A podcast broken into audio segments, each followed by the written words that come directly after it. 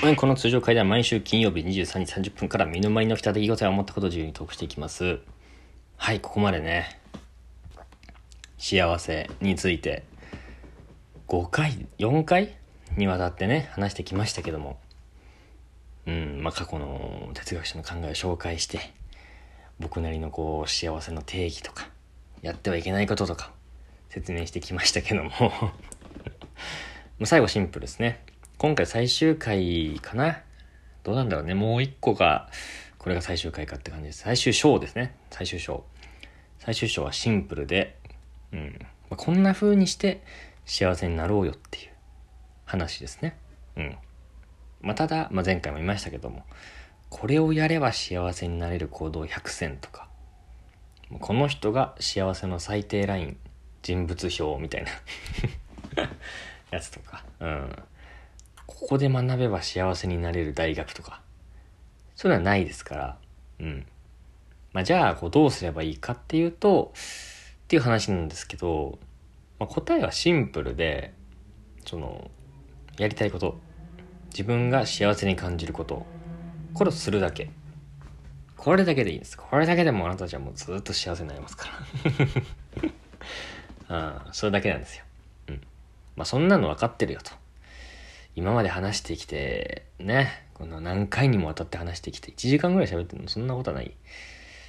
にわたって話してきて、結局そんな答えがよってね、思う人もいるかもしれませんが、意外とこれ意識してはできてないんですよ。うん、実はね。まあ、例えば、友達と楽しくご飯を食べる。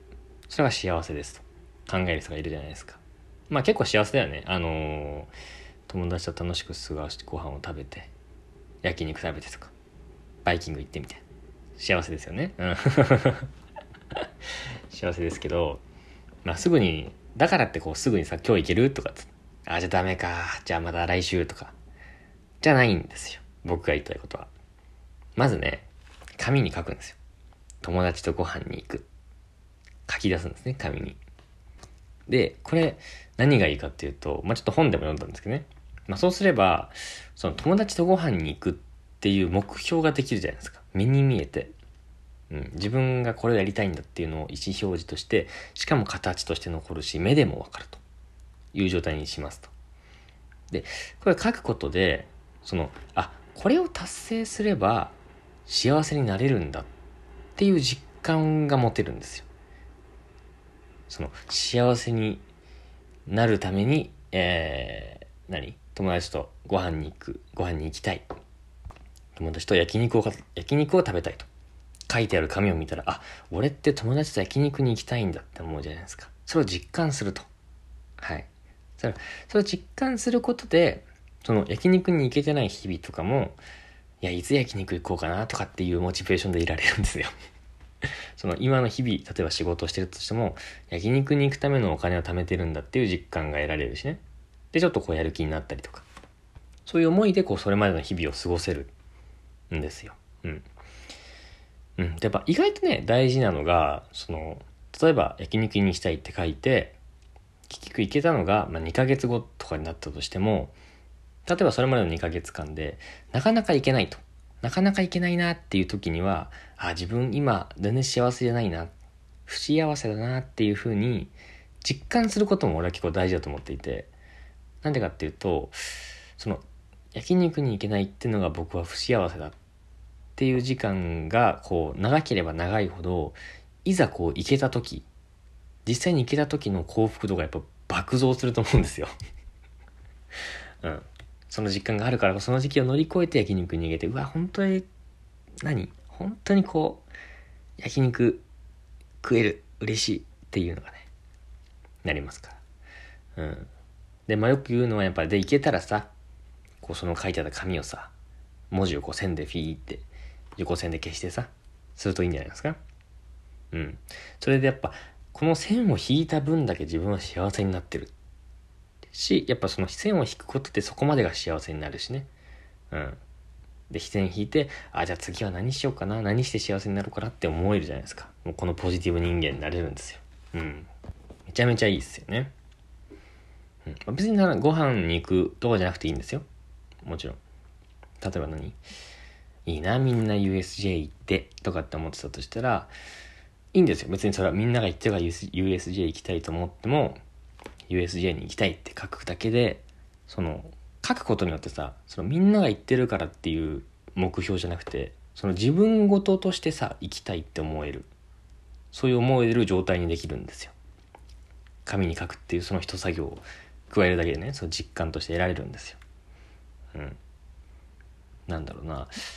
本当に何でもよくて、逆に、その、公園で砂場に水をぶちまいて 泥団子作って泥にまみれて子供と知らん子供と遊ぶとか、まあ、通報されるとか 犯罪とかはダメですけどとかでもいいんですよその公園で泥にまみれて子供と遊ぶとかでもいいんですよそのみんなが何やりたいん？そんなやりたいの？っていうことでもいいんですよ自分がやりたいことだったらねもう何周りがそんなにやりたくないだろうとか思ってもそれは全く関係ないんですよ前話してましたけど、関係ないんですよ。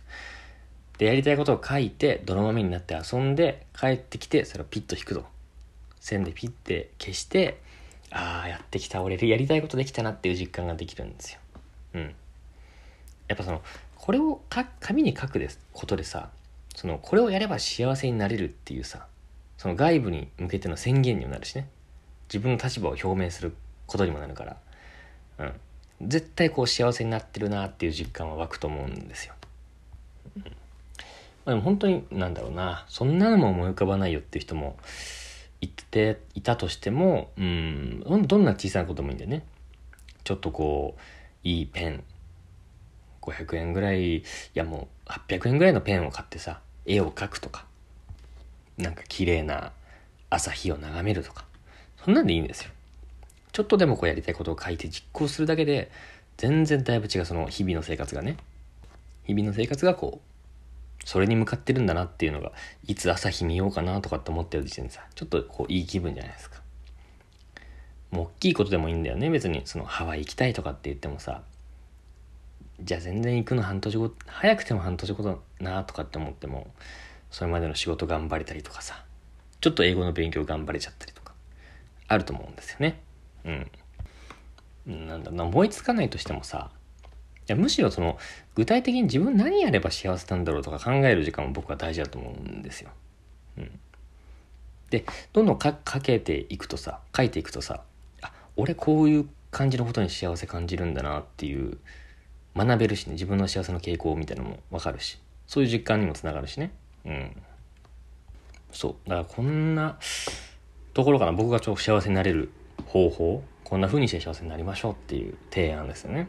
うん、まあ、やりたいことをどんどん書いていくと。シンプルですけど。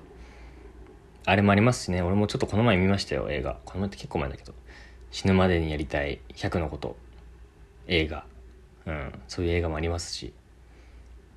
そのなんかやりたいリストが気づいたらさそのやりたいリストやりたいことリストみたいなの書いてったらさ僕は冒頭に言いましたよそんなものはないって言ってた、これをやれば幸せになれる行動100選みたいなのができるんですよ。